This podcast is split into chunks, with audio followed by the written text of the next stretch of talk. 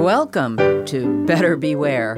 Here's your consumer watchdog from WFHB Community Radio with the latest information and helpful hints designed to keep your head out of the clouds, your feet on the ground, and your money in your pocket. Here on Better Beware, we try to give you a heads up on various scams that are running around and some advice on how not to fall for them. But our advice tends to get split up and handed out in whatever pieces relate to the con job du jour. So now we're going to give you a list of some basic do's and don'ts that everyone needs to remember to stay safe in our modern world, starting with some things to not do. Do not answer your phone ever unless you recognize the number on your caller ID, and never call back just to find out who it was. A legitimate caller will leave a voicemail. If there's no voicemail, forget about it. In fact, if I don't know the number and there's no voicemail, I block that caller. Sometimes crooks do leave voicemail, though, so remember do not give out your personal information to anyone who calls you, no matter what they say and no matter who they say they are. If you think the call might be legitimate, hang up and you call them using a number you found, a number that's publicly listed.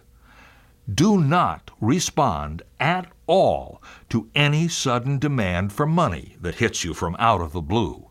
If you ever actually do owe money to the government for taxes or fines or anything, or if you really do owe money to some company, they will always, always send you something in the U.S. mail first. If somebody wants money and you haven't gotten anything in the mail, it's a scam every time. And do not believe your friend or family member is in trouble if somebody else says they are. Scammers get around the nothing in the mail tip off by inventing a sudden emergency. They claim somebody you know and love has been arrested or injured or kidnapped. And if you get that kind of a message from anyone you don't know personally, no matter who they claim to be, hang up and check it out. First, call the alleged victim. If you can't get hold of them, call the authorities or the hospital or whoever is supposed to be involved using a public number you looked up. Never use a number the caller gives you. Do not send money by wire transfer or prepaid money card to anyone you don't know personally.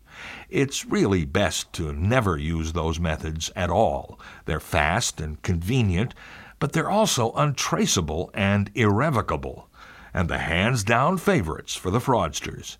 If you're going to pay some money to someone for something, write a check or use a credit card, not a debit card. Uh, well, what do you know? We're almost out of time, and I haven't even gotten to the do's. Well, keep listening, and we'll continue this list in the future.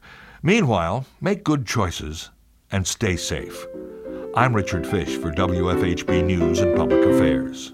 Better Beware comes to you from WFHB Bloomington, Indiana. Find all our episodes at WFHB.org.